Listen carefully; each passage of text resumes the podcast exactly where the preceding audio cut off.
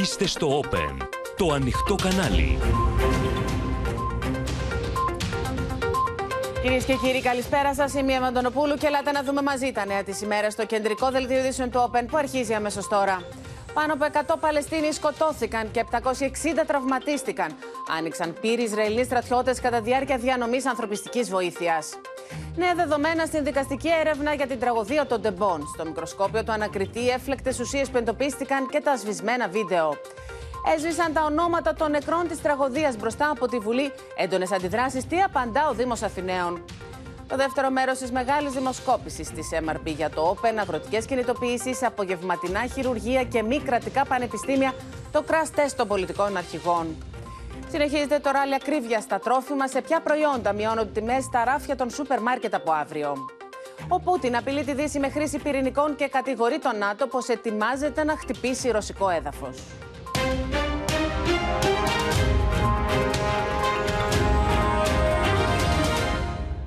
Σοκ προκαλεί κυρίες και κύριοι το μακελιό και οι εικόνες χάους που έρχονται από τη Γάζα όπου τουλάχιστον 104 Παλαιστίνοι έχασαν τη ζωή τους και 760 τραυματίστηκαν, ενώ περίμεναν για ανθρωπιστική βοήθεια που μετέφεραν φορτηγά. Οι Παλαιστίνοι κατηγορούν το Ισραήλ πως στρατιώτες άνοιξαν πύρ εναντίον αμάχων, με το στρατό του Ισραήλ να αρνείται πως υπήρξαν βομβαρδισμοί και να κατηγορεί τους αμάχους πως ποδοπατήθηκαν μεταξύ τους. Άμεση ήταν η καταδίκη από τις ΗΠΑ, την Αίγυπτο και την Ιορδανία, ενώ η Χαμάς απειλεί με αποχώρηση από τις διαπραγματεύσεις που είναι σε εξέλιξη για εκεχηρία.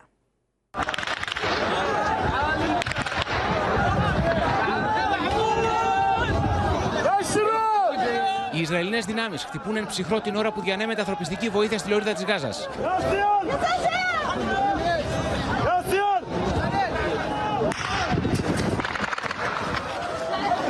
Οι Παλαιστίνοι τρέχουν προς κάθε κατεύθυνση για να σωθούν από τις σφαίρες των Ισραηλινών μετά την απάνθρωπη επίθεση. Ο πρώτος απολογισμός κάνει λόγο για περισσότερους από 100 νεκρούς και 760 τραυματίες. Witnesses say Israeli troops opened fire on a crowd of Palestinians waiting for aid in Gaza City today, killing more than 100 people. Σκηνές χάους επικρατούν στη λωρίδα της Γάζας. Οι πρωινές εικόνες δείχνουν τους νεκρούς στην πόλη, φορτωμένους σε φορτηγάλα και καρότσια.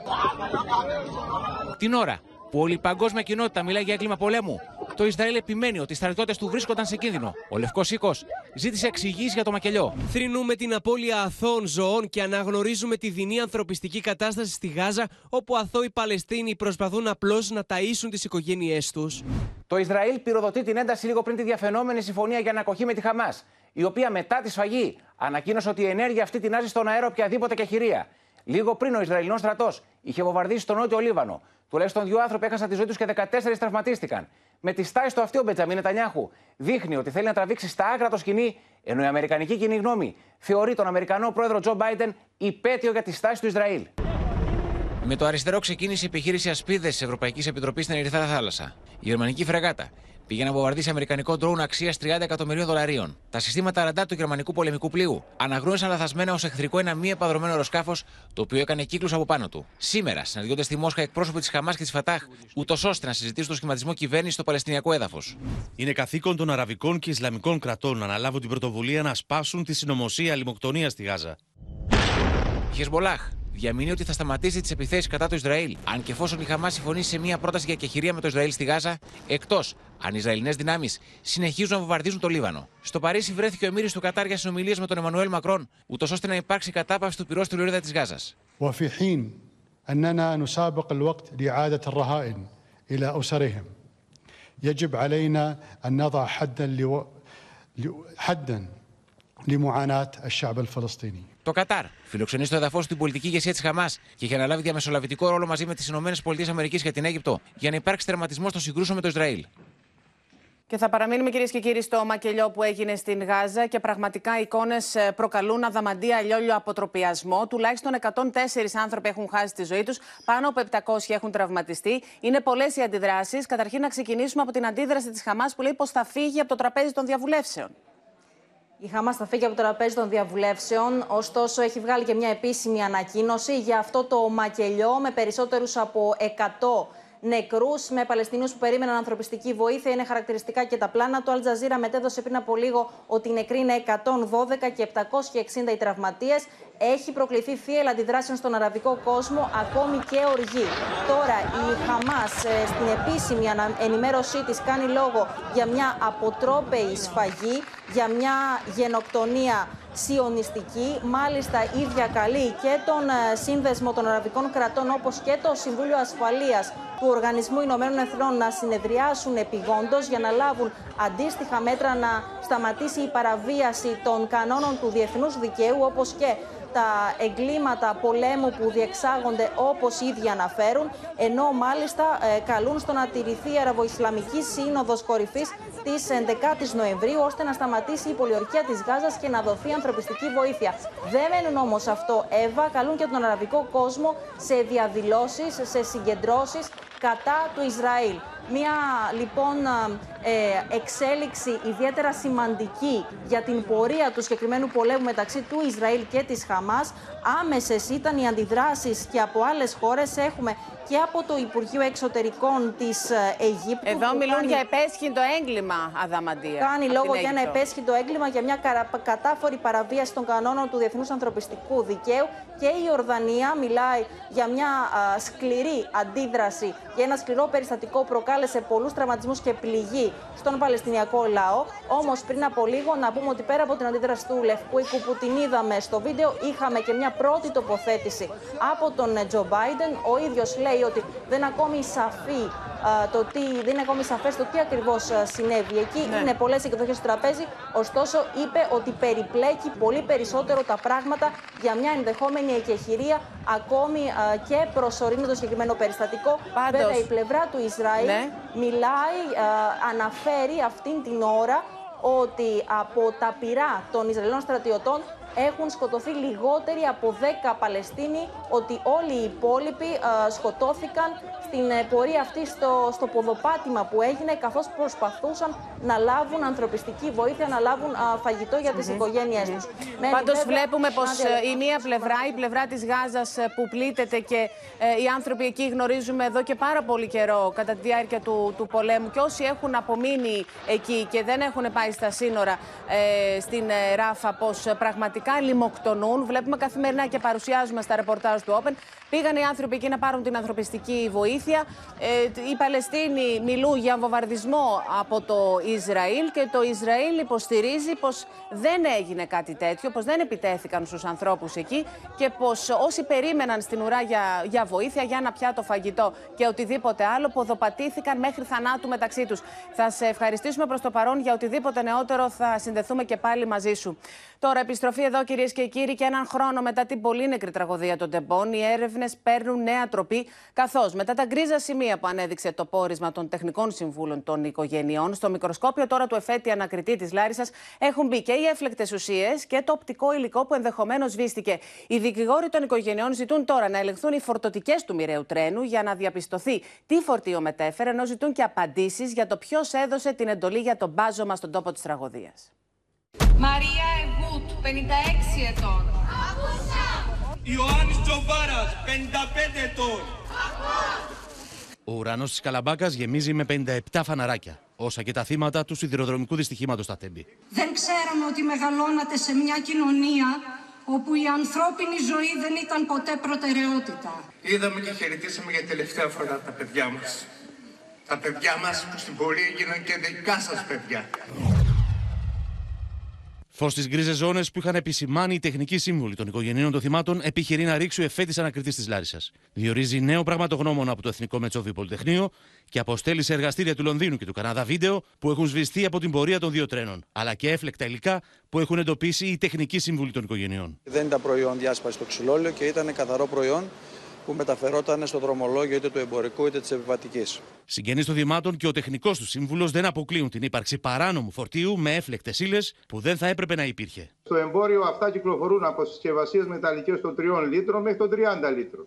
Δεν χρειάζεται κανείς δηλαδή να το βάλει σε ένα μεγάλο τεπό, δεν μπορεί να κάνει μια συσκευασία, μια παλέτα. Υποψιαζόμαστε ότι το γεγονός συνέβη ε, πίσω από τη δεύτερη ηλεκτράμαξα σε ένα, σε ένα κοντέινερ. Οι δικηγόροι των οικογενειών ζητούν να ελεγχθούν οι φορτωτικές της εμπορικής αμαξοστοιχίας και να κληθούν να καταθέσουν οι επιχειρηματίες των οποίων τα προϊόντα μεταφέρονταν τη μοιραία νύχτα. Εκείνο το βράδυ, λοιπόν, όχι μόνο ποιος ήταν ο σταθμάρχης στη Λάρισα, αλλά και ποιος ήταν υπεύθυνος για τις φορτώσεις στο σταθμαρχείο της Θεσσαλονίκης, από όπου φορτώθηκε η εμπορική αμαξοστοιχεία. Η ύπαρξη αυτού του φορτίου ήταν που γιγάντωσε το έγκλημα. Ένα από τα γκρίζα σημεία των ερευνών αποτελεί το μπάζωμα του σημείου του δυστυχήματο λίγες ημέρες μετά το συμβάν.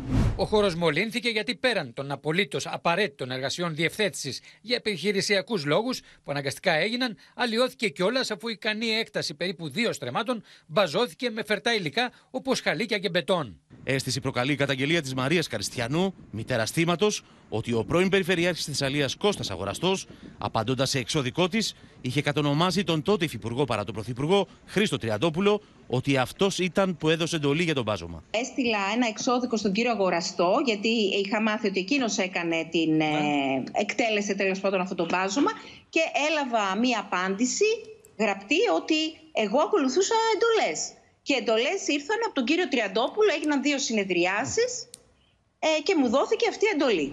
Όχι, δεν είναι έτσι όπως τα λέει η κυρία Καριστιανού. Σέβομαι τον πόνο των οικογενειών και τόσο καιρό δεν ήθελα να κάνω δημόσιες τοποθετήσεις.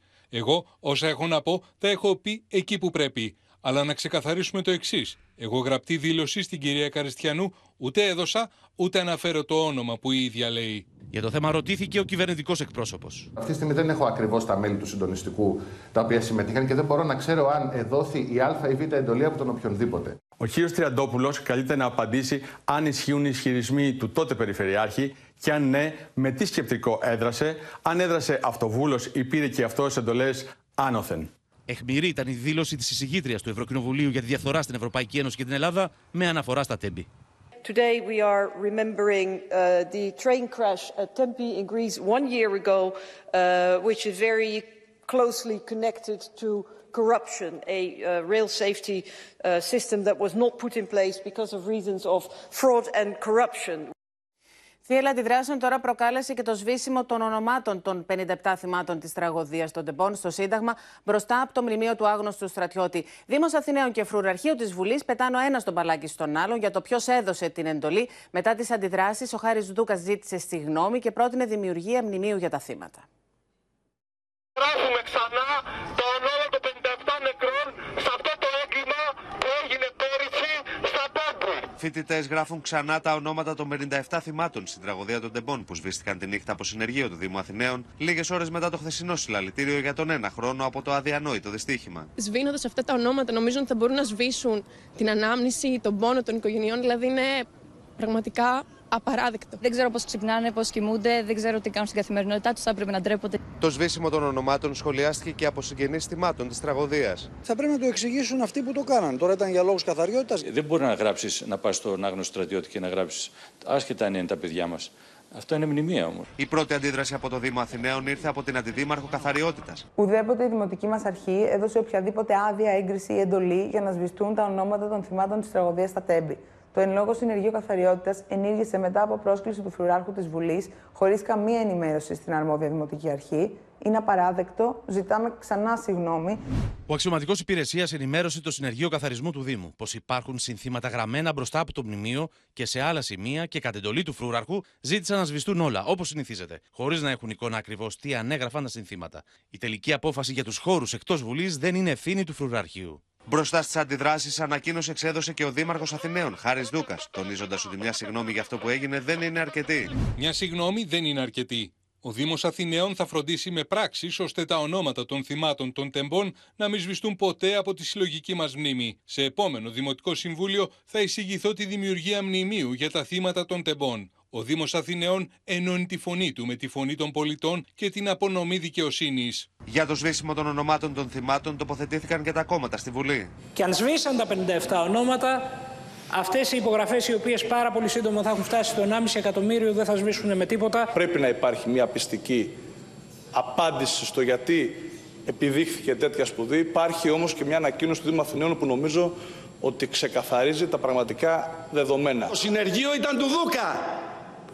Άρα λοιπόν μην τολμήσετε να τα φορτώσετε στο φούραχο γιατί ο, αυτός που το έκανε έδωσε εντολή και ο Δήμος τα έσβησε. Ό,τι και να κάνετε δεν θα ξεπληθεί και δεν θα σβηστεί. Είναι η δικιά σας ντροπή και η δικιά σας ευθύνη και για το έγκλημα και για τη συγκάλυψη. Η σπουδή να σβήσετε τα ονόματα των νεκρών από την πλατεία του Συντάγματος συνδυάζεται με την σπουδή της κυβέρνησής σας να μπαζώσετε τον χώρο του εγκλήματος Τώρα, πρόσβαση σε μέρος της δικογραφίας έχουν από σήμερα τα μέλη της Εξεταστικής Επιτροπής στη Βουλή, με την κόντρα να χτυπά και πάλι κόκκινο. Ελλείψεις και κενά στον ακριτικό υλικό καταγγέλουν τα κόμματα της αντιπολίτευσης, που ζητούν κλήτευση σημαντικών μαρτύρων και νέα συνεδρίαση της Επιτροπής. Η κυβέρνηση απαντά πως δεν υπάρχει καμία επιχείρηση συγκάλυψης και πως οι υπεύθυνοι θα λογοδοτήσουν όσο ψηλά και αν φτάνουν.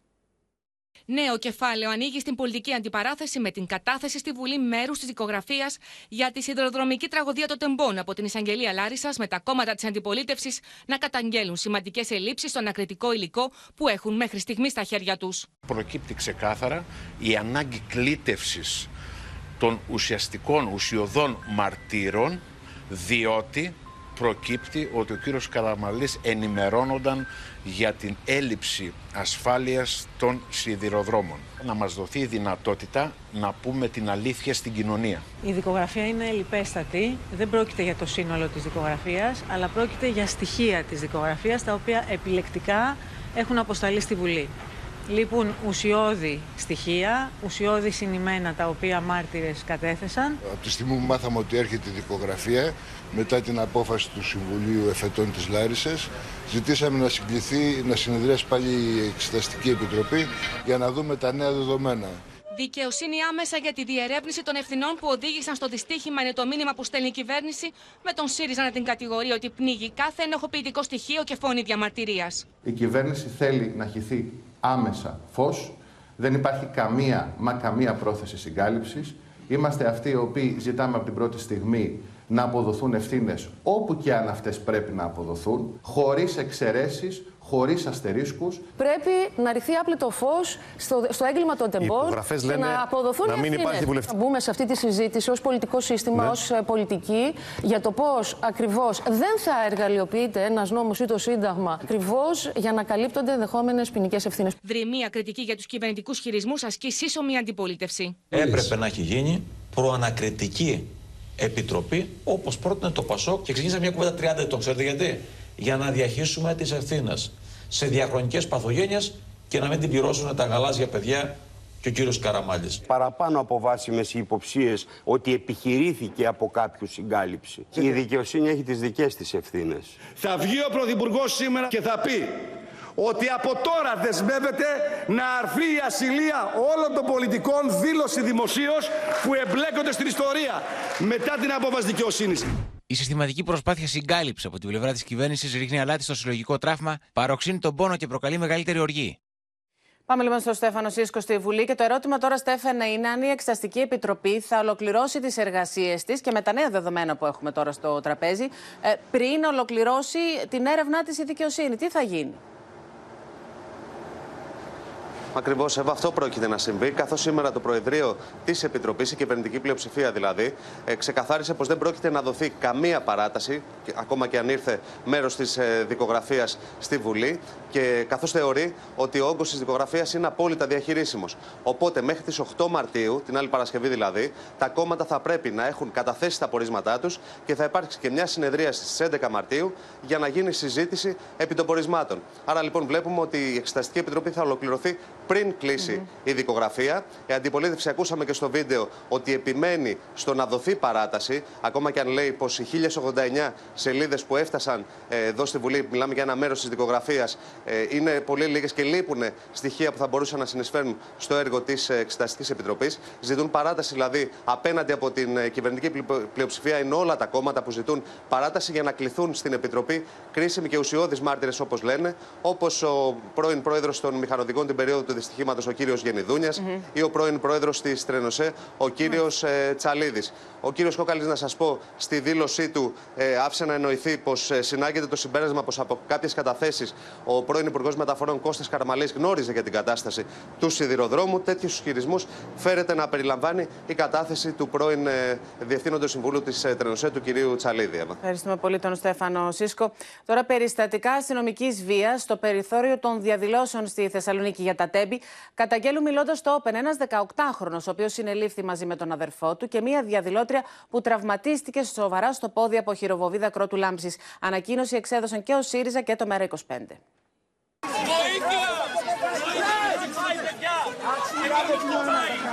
Ένας 18χρονο φοιτητής εκλυπαρεί για βοήθεια. Αστυνομικός της ομάδας συλλήψεων τον κρατά στο έδαφος.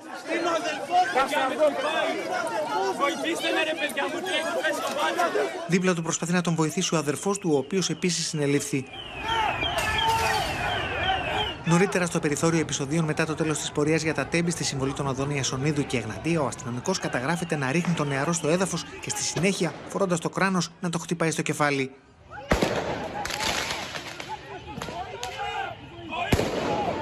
Δεν έχω τίποτα πάνω μου. Απλά με πιάσανε. Δεν έχω τίποτα πάνω μου. Με κίνησε κουτιά με το κράνο. Ο ίδιος περιγράφει στο Open τα όσα εκτελήχθηκαν τη στιγμή της βίαιης σύλληψής του. Περνούσαμε από πίσω τους, γύρισε ένας ματατζής, επιτέθηκε σε εμένα, εγώ δεν αντιστάθηκα, με κτύπησε, με έριξε κάτω, συνέχισα να μην αντιστέκομαι, είχα τα χέρια μου ψηλά, μου έριξε κουτουλιά με το κράνος του και ξανακτύπησε το κεφάλι μου στο έδαφος. Πρώτα ε, προσπάθησε να με πνίξει. Ο τρόπος με τον οποίο έγινε η σύλληψη είναι τελείως παράνομος. Ε, καταστρατηγεί κάθε έννοια δικαιοσύνης και δημοκρατίας. Δεν έκανε τίποτα το παιδί.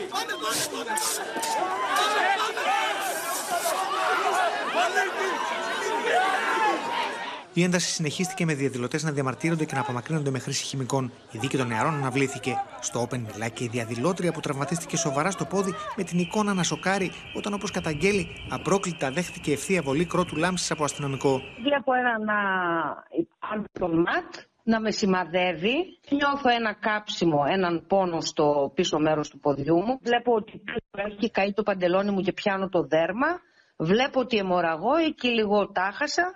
Μάλιστα, όπως καταγγέλει, οι αστυνομικοί συνέχιζαν να ρίχνουν χημικά. Δεν σταμάτησε να πέφτει το δακρυγόνο και οι κρότου λάμψη πέφτανε βροχή. Δεν σταμάτησαν λεπτό, ενώ ο κόσμος φώναζε έχουμε τραυματία. Σταματήστε. Για το περιστατικό εξέδωσαν ανακοίνωση ο ΣΥΡΙΖΑ και το ΜΕΡΑ25, στο οποίο είναι μέλος η διαδηλώτρια. Στο πεδίο της ακρίβειας, τώρα που παραμένει το μεγαλύτερο πρόβλημα που αντιμετωπίζουν τα νοικοκυριά και μάλιστα με διαφορά, όπως έδειξε η χθεσινή δημοσκόπηση της MRB για το Open. Σε λίγο θα δούμε και νέα πολύ ενδιαφέροντα ευρήματα. Στο σημερινό Υπουργικό Συμβούλιο, ο αρμόδιος Υπουργός Ανάπτυξης Κώστας Κρέκας παρουσίασε τα στοιχεία από τους νέους τιμοκαταλόγους που θα φτάσουν αύριο στα σούπερ μάρκετ, με τους καταναλωτές πάντως να είναι απεσιόδοξοι. Λίγες ώρες πριν την εφαρμογή των μέτρων κατά της ακρίβειας, οι καταναλωτές εμφανίζονται απεσιόδοξοι για την πορεία των τιμών στα ράφια σε δεκάδες βασικά προϊόντα για το μέσο νοικοκυριό. Ό,τι ανεβαίνει στην Ελλάδα δεν κατεβαίνει καθόλου. Ε, εντάξει, καλό ανέκδοτο είναι. Όχι, δεν βλέπω μειώσεις. Όχι, είναι όλα όπως ήταν. Οι νέοι τιμοκατάλογοι που έφτασαν στα σούπερ μάρκετ και θα εφαρμοστούν από αύριο δείχνουν μειώσεις αρχικών τιμών. Στα απορριπαντικά έως και 16%, στα απορριπαντικά ρούχων έως 15,6%, στις βρεφικές και παιδικές πάνες θα αγγίζουν οι εκτόσει μέχρι και 18,1% στις αρχικές τιμές. Είναι ακριβότερα ή φθηνότερα από πριν λίγους μήνες που ψωνίζατε τα ίδια; Ακριβότερα. Αισιόδοξος ότι θα πέσουν οι τελικές τιμές των προϊόντων στα ράφια των σούπερ μάρκετ, εμφανίστηκε ο Πρωθυπουργός κατά την εισήγησή του στο Υπουργικό Συμβούλιο. Τα αποτελέσματα αυτών των νέων παρεμβάσεων ε, θα φανούν σταδιακά, καθώς πρόκειται για μια ε, βαθιά διαρθρωτική παρέμβαση στον τρόπο λειτουργίας της αγοράς. Τα πρώτα μηνύματα όμως είναι ε, ενθαρρυντικά και προσδοκούμε οι αρχικές τιμές, το τονίζω, σε παραπάνω από 1.500 προϊόντα από τις αρχές Μαρτίου να είναι μειωμένες. Τι δείχνουν όμως τα σχέδια των εταιριών για τις προωθητικές ενέργειες το πρώτο 15 του Μαρτίου και τι θα πληρώσουν τελικά οι καταναλωτές στο Ταμείο; Φαίνεται ότι οι προωθητικές ενέργειες ή θα συνεχιστούν όπως ήταν, άρα θα ωφεληθεί ο καταναλωτής, ή σε κάθε περίπτωση θα είναι τέτοιες που η τελική τιμή του καταναλωτή δεν θα είναι ε, μεγαλύτερη από ό,τι ήταν. Γνωστό απορριπαντικό πιάτων πολλούνταν τον περασμένο Νοέμβριο με τελική τιμή 5 ευρώ και 17 λεπτά το λίτρο και σήμερα πωλείται 6 ευρώ και 54 λεπτά το λίτρο.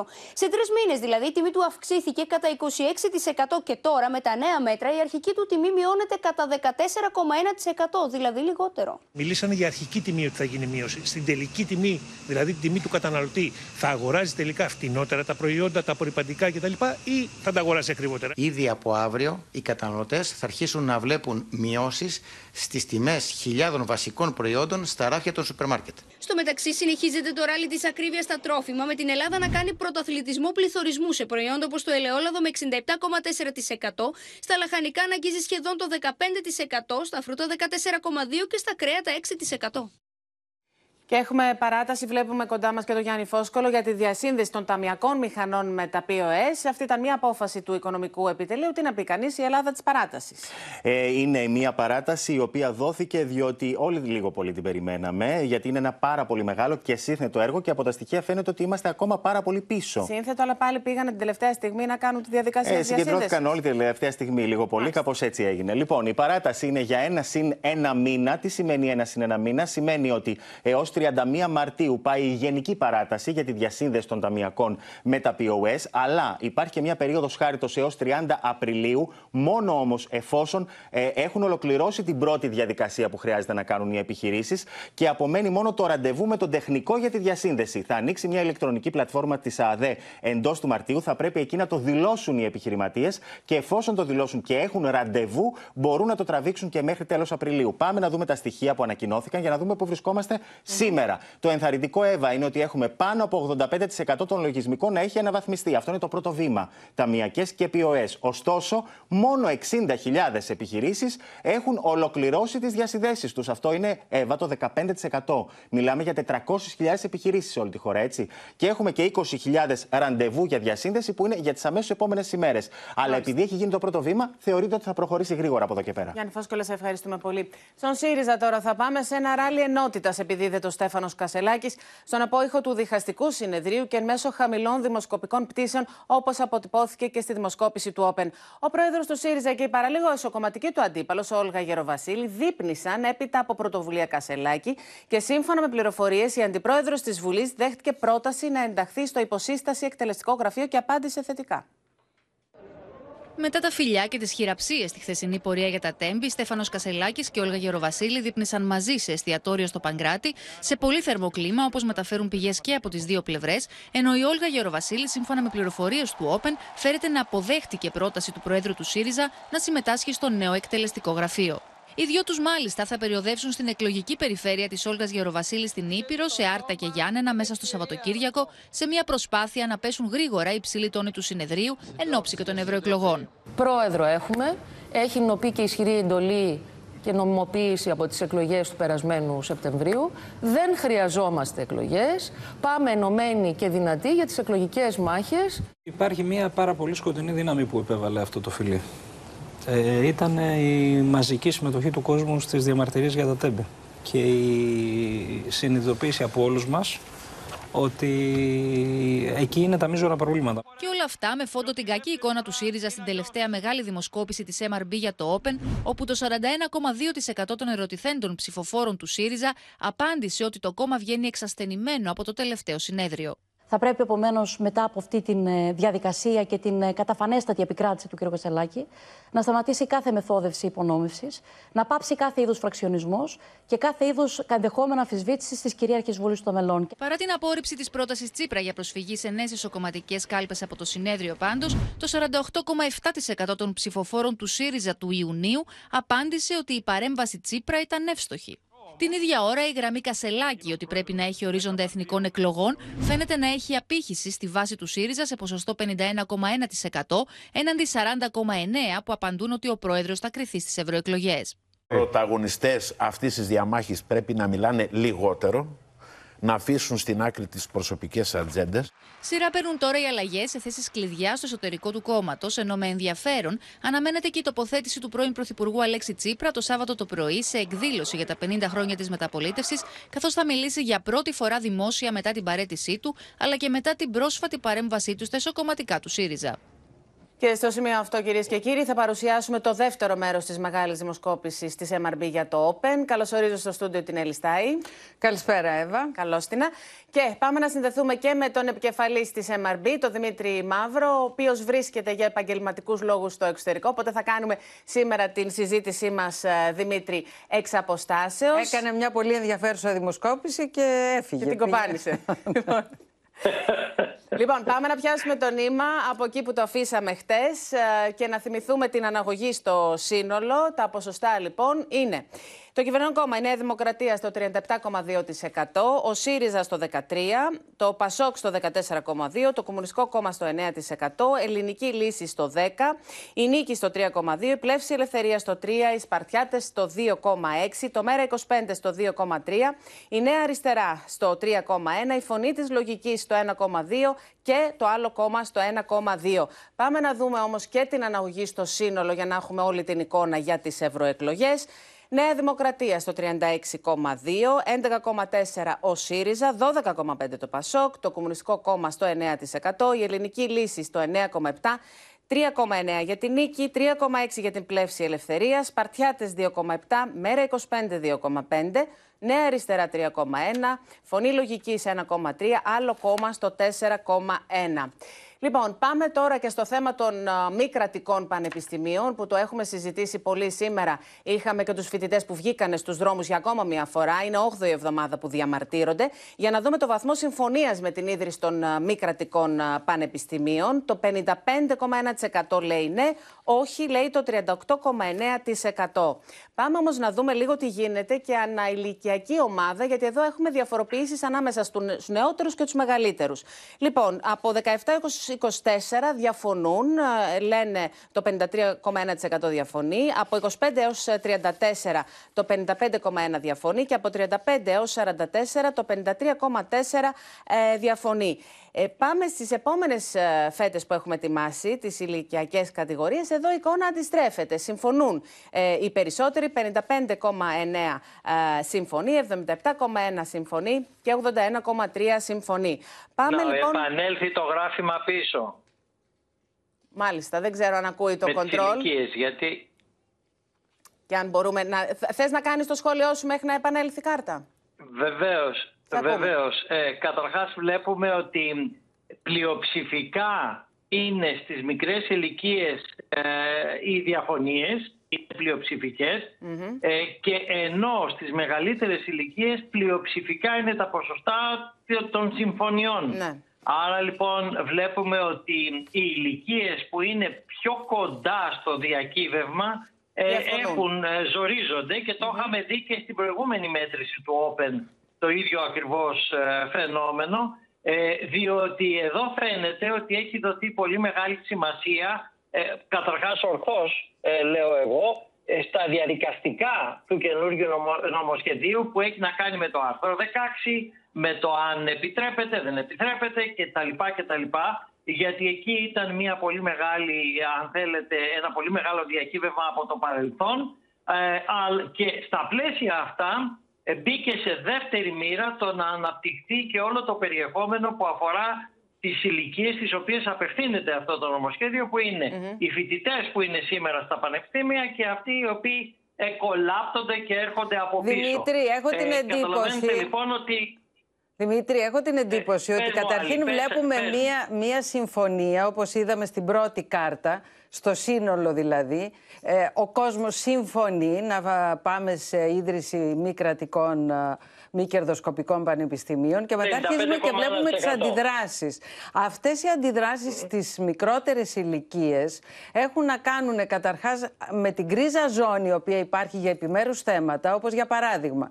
Δεν ξέρουμε ποιες είναι οι σχολές οι οποίες καταρχήν θα λειτουργήσουν; Ναι, και εκεί θα κρυθεί και το παιχνίδι έτσι, είναι της ένα, επιτυχίας είναι, του είναι ένα νόμου. πολύ μεγάλο ζήτημα αυτό. Μαθαίνω, επίπεδο. ακούω ότι ας πούμε θα πάρει προτεραιότητα η πιο σύνθετη ίσως πανεπιστημιακή σχολή όπως είναι η ιατρική.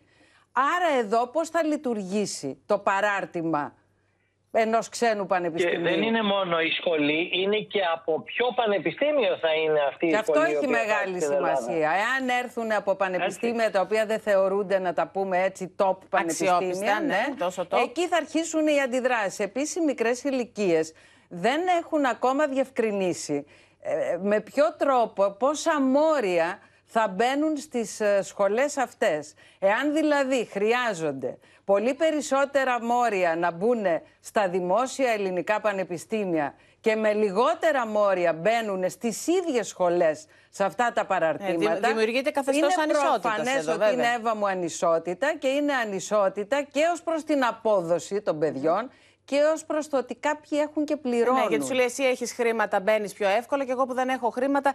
Πάμε όμως να προχωρήσουμε για να έχουμε τη συνολική εικόνα και να κάνουμε το συνολικό Εδώ μας σχόλιο. Βέβαια θα γίνει το μεγάλο brand affair της αξίας των ε, δημοσίων πανεπιστημίων στην Ελλάδα, η οποία είναι πάρα πολύ ψηλή. Παραδείγματος χάρη στο μυαλό των Ελλήνων, είδαμε και μία έρευνα της ΑΛΚΟ, η οποία μέτρησε την εικόνα του ΕΚΠΑ και το, η εικόνα Είναι του στα ΕΚΠΑ top είναι πάρα πολύ πανεπιστήμια. ψηλά. Στα 10 πρώτα. Λοιπόν, πάμε να προχωρήσουμε, να δούμε τι γίνεται ανάμεσα στα κόμματα ε, που συμφωνούν με την ίδρυση των μη κρατικών πανεπιστημίων. Στη Νέα Δημοκρατία σχεδόν 8 στους 10, το 78,5% συμφωνεί. Στον ΣΥΡΙΖΑ 3 στους 10, 30%. 52,3% στο ΠΑΣΟΚ, που υπάρχει ζήτημα εδώ και το πληρώνει όπως φαίνεται το, το κόμμα τη στάση του στο συγκεκριμένο ζήτημα. Κομμουνιστικό κόμμα 37,2%. Ελληνική λύση 59,4% και αδιευκρίνηστη ψήφος στο 47%. Λοιπόν, εδώ το πρώτο σχόλιο. Εδώ το ενδιαφέρον δεν είναι τόσο το χαμηλό ποσοστό από τους ψηφοφόρους του ΣΥΡΙΖΑ και αντίστοιχα του ΚΚΕ, διότι περίπου είναι αναμενόμενα. Αυτό το οποίο δεν είναι αναμενόμενο και είναι κάτω από το μέσον όρο, που είναι, ήταν 55 όπως είδαμε πριν, είναι το 52-3 του ΠΑΣΟΚ. Πράγμα το οποίο σημαίνει ότι εκεί υπάρχει μια κόντρα Με την αν Νέα θέλετε, Δημοκρατία. ανάμεσα στο τι λέει το κόμμα, τι λέει ε, η κοινωνία και τι απο- θα αποφασιστεί και αυτό το Πασόκ πρέπει να το έχει στο νου του διότι μιας και οι άλλοι δύο ανταγωνιστές του αυτή τη στιγμή έχουν τα θέματα τους εάν δεν πατήσει, το ξαναλέω για άλλη μια φορά, γκάζι τώρα, πότε θα το πατήσει; Έλλη, είναι ένα θέμα Ναι, πάντως είναι- το οποίο ταλανίζει το, το Πασόκ και Ναι. βλέπουμε πως και η Νέα Δημοκρατία το εκμεταλλεύεται και κάνει ένα ισχυρό Βεβαίως, pressing το- στη Χαριλάου Κάνει Τρικούπη. pressing του Πασόκ και πολύ σωστά γίνεται αυτό γιατί πραγματικά υπάρχει αναντιστοιχία ανάμεσα στην επίσημη βούληση, δήλωση του κόμματος και το τι θέλει ο κόσμος του Πασόκ. Αυτό δεν είναι το ρινόμονο φαινόμενο, Δημήτρη και Εύα. Θυμόμαστε όλοι ότι οι προσπάθειες που έκαναν οι κυβερνήσεις του Πασόκ για την ίδρυση ιδιωτικών πανεπιστημίων πάντα πέφτανε σε κάποιο τείχο. Εδώ λοιπόν το Πασόκ πρέπει να αποκτήσει ξεκάθαρη θέση. Γιατί η θέση του δεν είναι καθαρή. Εάν με ρωτήσετε, ή αν σας ρωτήσω εγώ τώρα, πέστε μου ποια είναι ακριβώς η θέση του Πασόκ. Ναι, όχι. Γιατί πρέπει να ξεκινάς ή με μία συμφωνία ή με μία διαφωνία και να εξηγήσεις το, το Ναι. ναι ή το όχι σου. Ε, εγώ δεν έχω Ε, καταλάβει θέλω να είναι καθαρό προσθέσω ναι σε ή αυτό καθαρό που όχι. λέει Η... Μπράβο. Θέλω να προσθέσω σε αυτό που λέει η Έλλη ότι ε, το Πασόκ μέσα του έχει ισχυρούς συνταγματολόγους. Και αυτοί οι συνταγματολόγοι από το παρελθόν Τάσσονται υπέρ. δούλευαν πολύ με το άρθρο 16. Και, αλλά αυτή τη στιγμή φαίνεται ότι οι συνταγματολόγοι του Πασόκ, με παραδείγματος χάρη, ε, το τι λέει ο κύριος Λοιπόν, Βενιζέλος ή ο κύριος Οι Αλεβιτάκος. οποίοι σε σχέση τάσσονται με το υπέρ. τι Πάμε να τον γίνεται. κλείσουμε όμως τον κύκλο των κρατικών πανεπιστημίων, γιατί έχουμε ενδιαφέροντα ε, ευρήματα και για τα χειρουργεία. Πάλι με επίκεντρο τον ε, Πασόκ, τα απογευματινά χειρουργεία. Λοιπόν, πάμε να δούμε λοιπόν τη σχέση των μη κρατικών πανεπιστημίων με τα δημόσια και αν θα βοηθήσει, ε, σαν ανταγωνισμός, να το πούμε έτσι, να βελτιώσουν την ποιότητα των σπουδών. Συμφωνεί το 51,4%, ενώ διαφωνεί το 39,6%. Άρα είναι περίπου 52-40 υπέρ το ότι θα βοηθήσει αυτό το νομοσχέδιο την ανταγωνιστικότητα των ε, δημοσίων πανεπιστημίων στην, ε, Λοιπόν, στην Ελλάδα. Πάμε τώρα, Άρα, λοιπόν, Δημήτρη, δεν στο ξεκινάει άλλο κακά. Ε, μεγάλο θέμα, τη λειτουργία των απογευματινών χειρουργείων. Ένα μέτρο που το επαναφέρει επί του ουσίας η Νέα Δημοκρατία. Είχε ξεκινήσει από πολύ παλαιότερα από το ΠΑΣΟΚ. Και να δούμε το βαθμό συμφωνίας με τη λειτουργία των απογευματινών χειρουργείων στα νοσοκομεία τα δημόσια με αμοιβή. Λοιπόν, το 59,5 κοντά στο 60% διαφωνεί και το 30,6% συμφωνεί με το συγκεκριμένο μέτρο. Πάμε να δούμε και πάλι τι γίνεται στην ανάλυση που έχουμε κάνει ανά ηλικίες. Εδώ, ποιοι διαφωνούν δηλαδή, 17 με 24 διαφωνεί το 45,5%, ηλικίες 25 με 34 διαφορεί το 51%, 35 με 44 κοντά στο 67% διαφωνεί, 45 με 54 διαφωνεί το 62%, 55 με 64 το 66,2% και 65 plus 61,6% διαφωνούν με τη λειτουργία Δημήτρη των απογευματινών χειρουργείων. Είναι λογικό οι μεγαλύτερες ηλικίες να αγωνιούν σε σχέση με το πώς θα γίνονται τα χειρουργεία, τα έξτρα ή τέλος πάντων ε, με τα θέματα υγείας. Και είναι λογικό οι νεότεροι, οι πολύ νεότερες ηλικίες μέχρι 34 ετών να έχουν ακόμα το, αν θέλετε, το, να αισθάνονται το άτρωτο της ηλικίας. νεότητας. Αυτό που Δημήτρη, είναι δεν εντυπωσιακό είναι για έτσι μένα όμως. είναι η ηλικία. Δεν έχεις μετρήσει, 35, δεν έχεις μετρήσει 44, αυτό. Έλλη. Εδώ δείχνει ότι υπάρχει περίπου οριζόντια μεγάλη αντίδραση γιατί ξεκινάει το 50 πλάς ε, της 100 αντίδραση από την ηλικία των 35. 35 είναι νεότατοι Έτσι άνθρωποι. ακριβώς. Και Δεν είναι κάνει οι, αυτό α, το τα παιδιά που δεν μοδόντι, σκέφτονται Έλλη. τον τομέα της υγείας. Είναι, Πρόσεξε, εγώ νομίζω το ότι είναι δόντι το οριζόντια μεγάλο- υψηλή η αντίδραση ε, στις ηλικίες. Πολύ το μεγάλη καταλαβαίνω αντίδραση. αυτό που λες, αλλά το δόντι το μεγάλο γίνεται στην ηλικία των 35-40 χρονών. Βλέπεις ότι από το 50 εξ- εξ- εξεδονίζεται το ποσοστό στο 67-66%.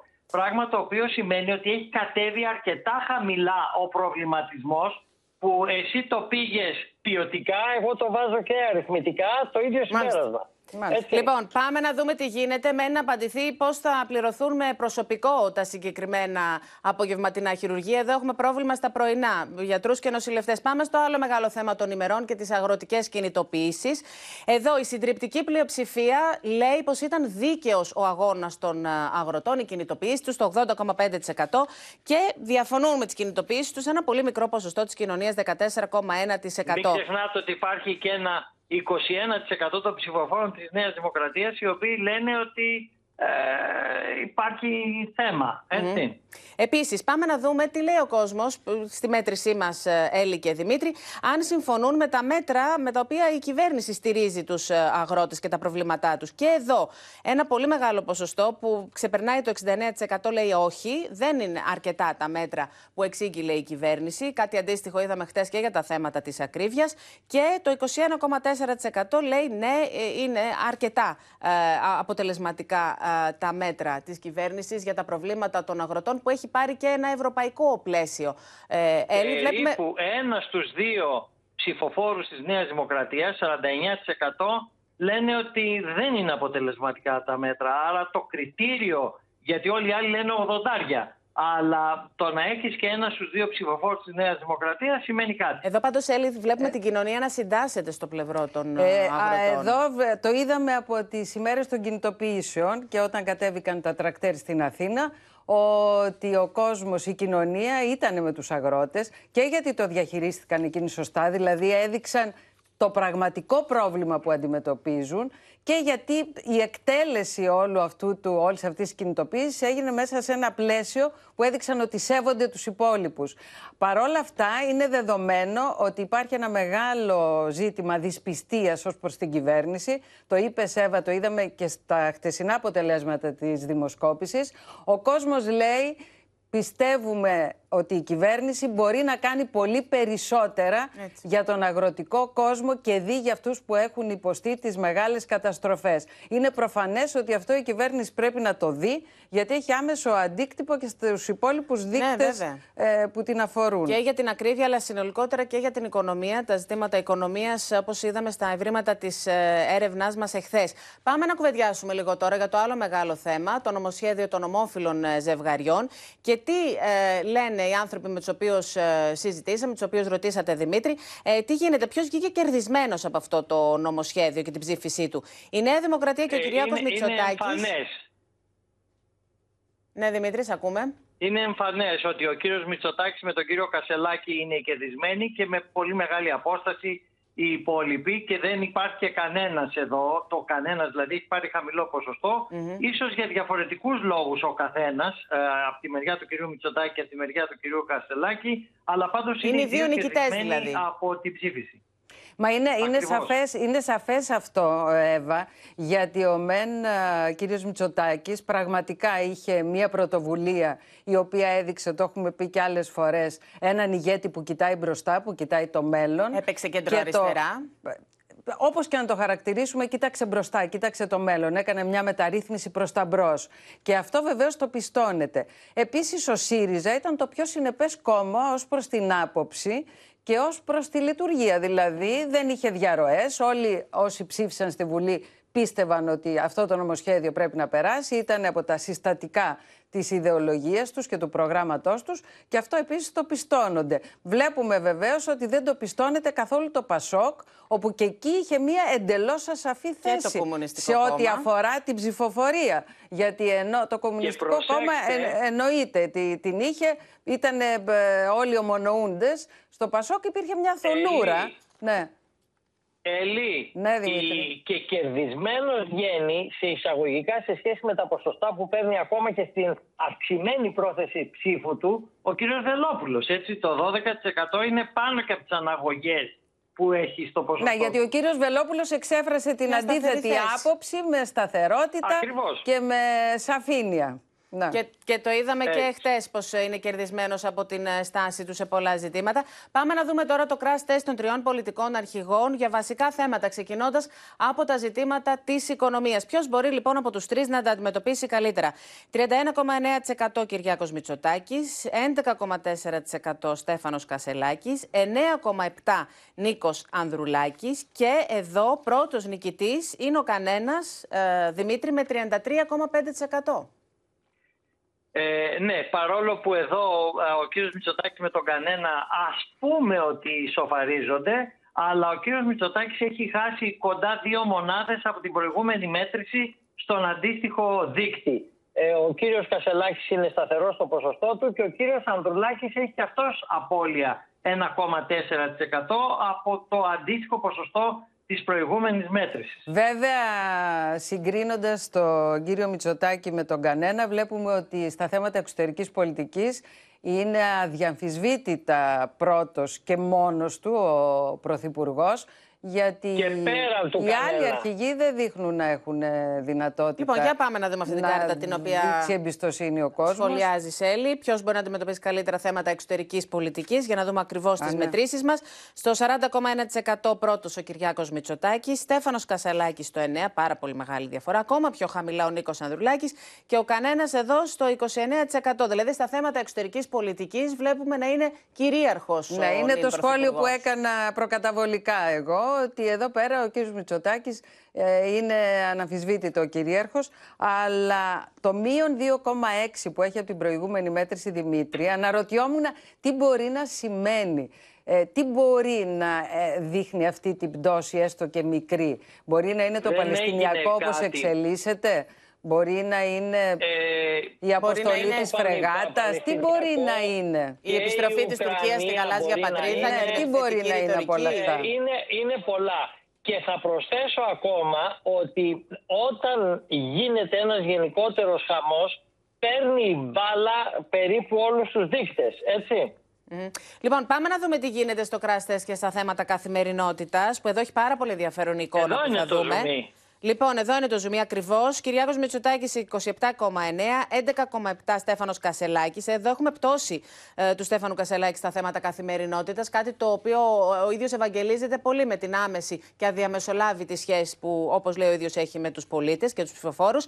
Νίκος Ανδρουλάκης το 9,9% και εδώ νικητής με μεγάλη διαφορά είναι ο κανένας. Δηλαδή Εδώ δεν είναι υπάρχει μεγάλη κάποιος διαφορά, έτσι. που να διαχειρίζεται με επάρκεια τα Καταρχάς ζητήματα χάνουνε καθημερινότητα. και οι τρεις αρχηγοί, Εύα.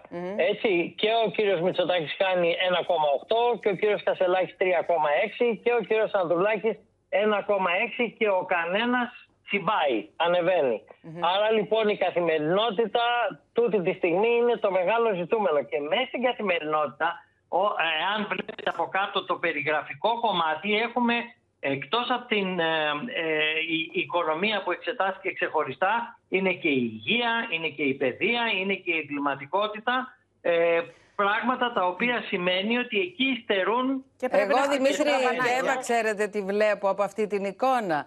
Βλέπω ότι ο κόσμος περιμένει αυτό τον κανένα, δηλαδή περιμένει την ύπαρξη εναλλακτικής προοπτικής για τη διακυβέρνηση της χώρας, πράγμα που δεν έχει αυτή τη στιγμή στα χέρια του, όπως δείχνουν αυτές οι μετρήσεις με τα άλλα κόμματα και αναγκαστικά στα θέματα αυτά που άπτονται της ζωής των ανθρώπων, αυτό που βιώνουμε όλοι κάθε μέρα, ε, αναγκαστικά ο κύριος Μητσοτάκης έχει Ναι. την πρωτοκαθεδρία. Αλλά ο κανένας είναι αυτός που αναμένει ο κόσμος. Λοιπόν, για να δούμε πώς θα εξελιχθούν οι εξε... Βέβαια. στα κόμματα της Ε, κεντροαριστεράς Τέλει, τα οφείλω να σου ζητήματα. πω ότι πολύ φοβάμαι ότι περιμένουν τον Οδυσσέα ε, που ήταν ο κανένας Οδυσσέα. όταν έφυγε από Τον Εντάξει, Οδυσσέα Τσιθάκη. τον Οδυσσέα. Στην πολιτική, ανα πάσα στιγμή, Αλλά- κανείς δεν ξέρει τι μπορεί να προκύψει. Λοιπόν, πάμε να δούμε και την εικόνα και τη δημοτικότητα των α, πολιτικών α, αρχηγών. Εδώ έχουμε Κυριάκο Μητσοτάκη με 32,8, Δημήτρη Κουτσούμπα ε, με 31% θετικές κρίσεις, Νίκος Ανδρουλάκης 20,5% θετικές κρίσεις, Κυριάκος Βελόπουλος ενισχυμένος και εδώ 20,4%, αντιστοίχως έχει χάσει δύο μονάδες σχέση με την προηγούμενη φορά ο Νίκος Ανδρουλάκης, Ζωή Κωνσταντοπούλου 19,9% θετικές κρίσεις, Στέφανος Κασελάκης 18,1%, Αλέξη Χαρίτης 13,2%, Δημήτρης Νατσιός 9,8% και Βασίλης Στίγκας 4% ε, θετικές κρίσεις. Και εδώ, Έχουμε ε, Έλλη και τρεις Δημήτρη, νικητές. Βλέπουμε και πάλι εμ, από τον... ε, Τρεις και- νικητές. Τον κύριο Κουτσούμπα με 1,6 παραπάνω από την προηγούμενη μέτρηση, τον κύριο Βελόπουλο με 2,4 παραπάνω από την προηγούμενη μέτρηση και τον κύριο Νατσιό που επίσης ε, έχει ε, συν 2,4%. Εγώ να σας πω σε ποια σχέση είναι με η την δικιά μου προηγούμενη μέτρηση. εικόνα, τι βλέπω εγώ από αυτές τις α, μετρήσεις, γιατί νομίζω ότι συμφωνούμε πως το θέμα της δημοτικότητας είναι μ, α, ίσονος σημασίας θέμα, γιατί κάποιος μπορεί να είναι υπερβολικά συμπαθής, αλλά να μην έχει κυβερνησιμότητα και ο κόσμος να μην του Το δίνει έχουμε δει από πλειοψηφία την εποχή του κυβέρνησης. κυρίου Κωνσταντόπουλου. Εγώ, ναι, έχουμε δει παραδείγματα πολλά και στο παρελθόν. Εγώ βλέπω ότι αυτό που έχει ενδιαφέρον είναι η άνοδος του κυρίου Βελόπουλου, γιατί έχει άμεση συνάρτηση και με την άνοδό του σε ποσοστά ψήφου.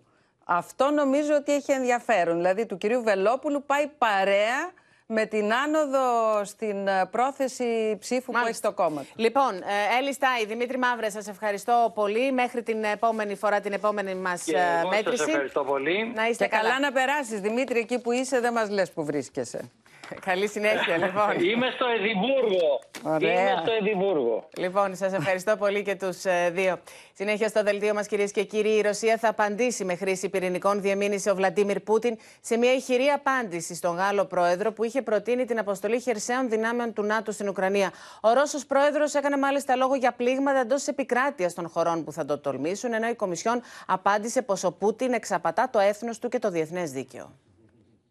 Απειλέ προ τη Δύση και τι ΗΠΑ για πυρηνική απάντηση τη Μόσχα εξαπέλυσε ο Βλαντιμίρ Πούτιν στην ετήσια ομιλία του προ το Κοινοβούλιο και τη ρωσική ελίτ, μόλι λίγα 24 ώρα μετά τη βόμβα του Εμμανουέλ Μακρόν για χερσαία ενίσχυση τη Ουκρανία από δυνάμει του ΝΑΤΟ.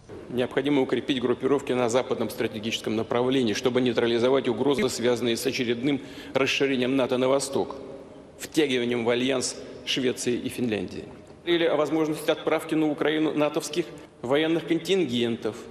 Но мы помним судьбу, а, судьбу тех, кто направлял когда-то свои контингенты на территорию нашей страны. Но теперь последствия для возможных интервентов будут гораздо более трагичны. Россия готова к диалогу с Соединенными Штатами Америки по вопросам стратегической стабильности. Они на полном серьезе собираются обсуждать с нами вопросы стратегической стабильности, одновременно пытаясь нанести России, как они сами говорят, стратегическое поражение на поле боя. Ο Ρώσο πρόεδρο είπε μεταξύ άλλων ότι οι πυρηνικέ δυνάμει βρίσκονται σε κατάσταση πλήρου ετοιμότητα. Есть оружие, да знают об этом. Сейчас только я сказал. Тоже есть оружие, которое может поражать цели на их территории. И что все они придумывают сейчас, чем пугают весь мир, что все это реально грозит конфликтом с э, использованием ядерного оружия, а значит уничтожением цивилизации. Они чего этого не понимают, что ли? Мы, что это сегодня важно для всех. Без суверенной, сильной России никакой прочный миропорядок невозможен. Η ομιλία του Βλαντιμίρ Πούτιν προβλήθηκε από όλα τα ρωσικά κανάλια αλλά και σε γιγαντοοθόνε τοποθετημένε σε κτίρια ρωσικών πόλεων. Το Ευρωπαϊκό Κοινοβούλιο ενέκρινε ψήφισμα κατά της πολιτικής καταπίεσης στη Ρωσία και του θανάτου του Αλεξέη Ναβάλνη, με τον Πίτερ Στάνο να αντιδρά στις δηλώσεις του Ρώσου Προέδρου. Ο Βλαντίμιρ Πούτιν συνεχίζει να εξαπατά το ίδιο του το έθνος και επιμένει στην προσπάθεια να εξαπατά το διεθνές κοινό, αν υπάρχει ακόμη κάποιος που τον ακούει. Στο σημείο αυτό το δελτίο μας ολοκληρώνεται. Μείνετε συντονισμένοι στο Open. Αμέσως μετά ακολουθεί η ξένη σειρά υπόσχεση από όλους εμάς να έχετε ένα πολύ όμορφο βράδυ. Καληνύχτα.